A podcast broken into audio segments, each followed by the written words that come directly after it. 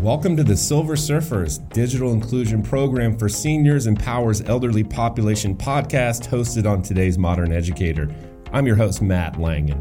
The city of Patterson, California is better known globally as the apricot capital of the world. But for a smaller population of local residents, it's also becoming known for its recent launch of a digital inclusion program for seniors. The pandemic focused attention on digital inequalities in education, but others also felt the negative effect. This is why officials for the city of Patterson decided to address this lack of computer literacy amongst seniors. In doing so, not only are they making the world more accessible for the elderly community, but consequently less lonely as well. And today we are speaking with Scott Pearson, who's the Recreation Supervisor for the Hammond Senior Center for the City of Patterson, and Lewis Puig, who is the Verizon Senior Account Manager. More about this. And Scott and Lewis, thanks for joining us today. Matt, thank you for having us on. Appreciate it. Yes, definitely appreciate it. Thank you so much, Matt. Absolutely. It's great to have you both. And let's really start at the top. If you don't mind, can you tell us about the digital inclusion program for seniors that recently launched in Patterson and how it, how it aims to address computer literacy?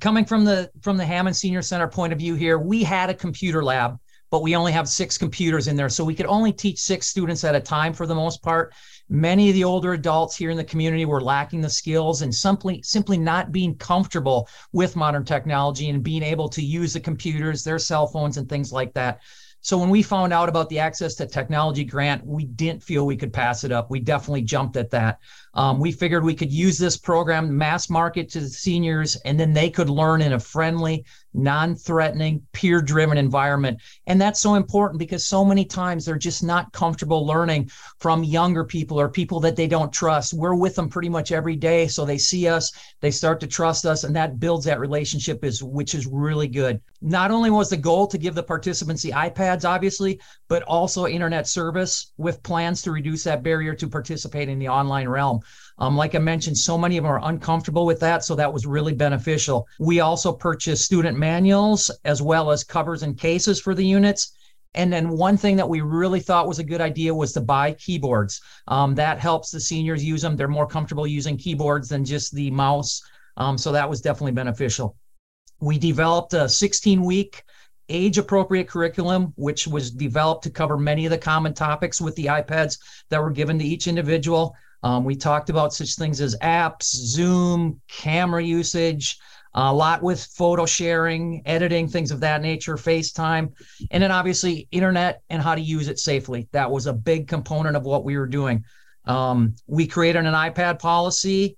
We had an orientation with all the students, and we went over the iPads, showed them the basics, informed them how the class would work, and then we were off and running first clients I actually reached out to was Patterson. It's close to home. I, I live in Manteca. It's about 35 minute drive. And I was fortunate to, to meet with uh, Mr. Kyle Ford, which, you know, awesome person. And he introduced me to a pilot program that the city of Patterson was actually going to be holding for uh, senior citizens because you know there wasn't a big focus on different age groups that might need assistance as well. And when we started talking about it um, obviously, I was excited because Verizon has a great program called Digital Inclusion that helps with one affordable internet, but pilot programs like this, just to help close that digital divide and keep people connected. And this just this uh, pilot program they were doing fit perfectly right into what uh, Verizon could help partner with the city of Patterson and get things up and running, um, and definitely help out the senior citizens.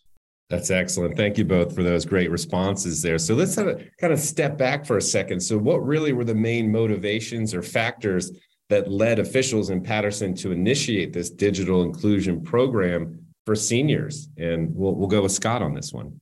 I think it kind of follows to what Lewis was saying too earlier. Like a lot of other locations, the pandemic really made us look at our operations. We tried to do virtual classes for the seniors during that time frame without a lot of success. So we had to look into why we weren't having success. Before the pandemic, we would have the building would be filled, we'd have tons of people here, they'd be enjoying themselves, having fun. But then when the pandemic arose, we didn't get them same people to participate online. So we wanted to make sure we connected the seniors with the outside world and reduce that isolation isolation that they felt during the pandemic. Obviously, loneliness with the older adults is associated with so many different bad things like depression, anxiety, um, increased risk of dementia. Obviously, we felt that if we could address many of these issues with getting the seniors more comfortable with using te- technology, that would be a good thing. So, one of the goals is definitely to increase the context for the older adults and make them more comfortable with technology. And I think we're making strides in that regard. That's awesome. Really, really good stuff there. And in many ways, you answered my question here for the next one, but it's such a good topic that maybe we'll just go a layer deeper on it. So, really, this digital inclusion program does address larger issues, like you mentioned, like social isol- social isolation, loneliness, even mental illness. Can you just tell us just a little bit more about that aspect of it? Yeah, they definitely come into play without a doubt. In addition, I'll add some other things like just chronic illness, living alone for the seniors, loss of hearing. That typically becomes prevalent with this age group. So, with this program, the seniors are more comfortable using technology. We are, in a sense, giving them a lifeline to a world outside their normal realm.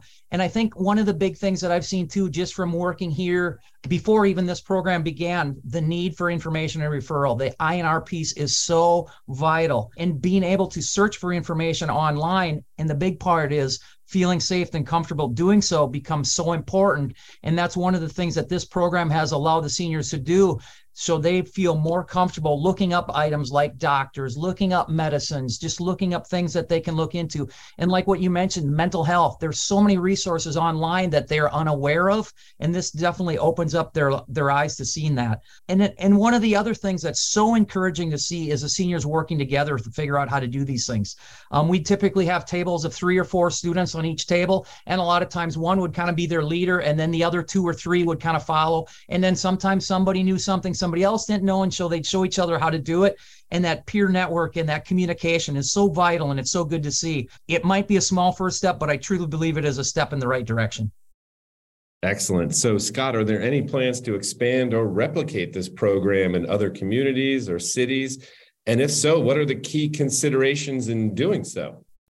Oh, that's a good question. Um, once we got the program off the ground, I know there was a couple other senior centers in Stanislaus County here in California um, that piggybacked off our efforts. Two of them that I know of were Oakdale and Modesto. A key consideration would definitely be a patient teacher. With this age group, you don't move from one to two to three you start at one one week and you might make it up to one and a half maybe to two but then the next week you're probably back at one. You're not already at two or three. You always have to reemphasize going back going back and learning what you needed. And simple things like passwords and thing become so prevalent with memory issues and things like that. Being sure to go back to square one so everybody can learn at the same pace becomes so important. I think another great thing is, is like lewis mentioned earlier was finding great partners to work with. In this day and age when it seems budgets are always thin there isn't enough money to go around you have to be creative. Obviously with a program like this we were able to get grant funding which helps but having other businesses and other agencies promote the program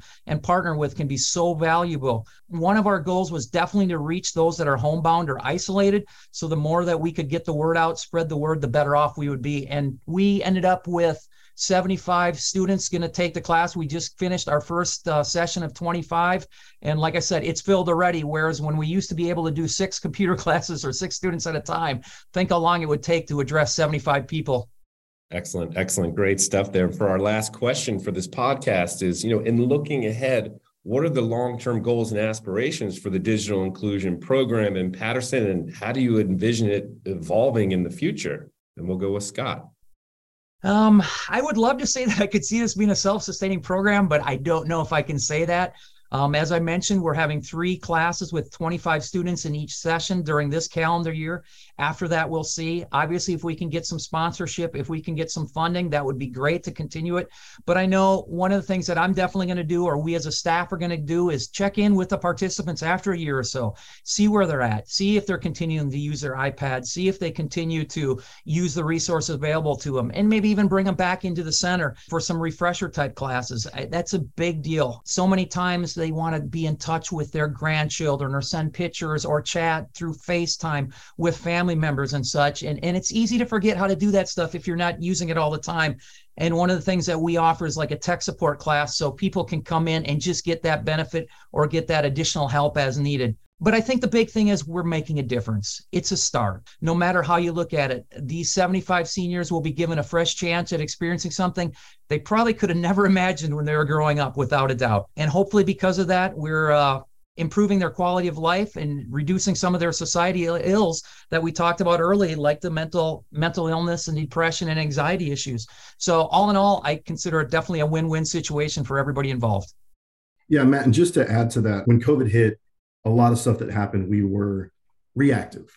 And, and to me, this pilot program is being proactive in so many ways that, you know, if and, you know, hopefully it doesn't happen, something comes down the pipe again that, you know, does affect everyone as it did uh, with, with COVID. I know for the city of Patterson, they're going to be well prepared based on the things that they're doing right now to get, you know, their citizens in the community um, and their involvement, their engagement of, of just pretty much their overall wellness. And just to add to that, being proactive um, is definitely going to help out in the long term. You know, and this can go into different aspects of of not just you know the iPads in this pilot program, but any kind of um, digital inclusion programs that that cities uh, like Patterson are doing uh, to help out the communities.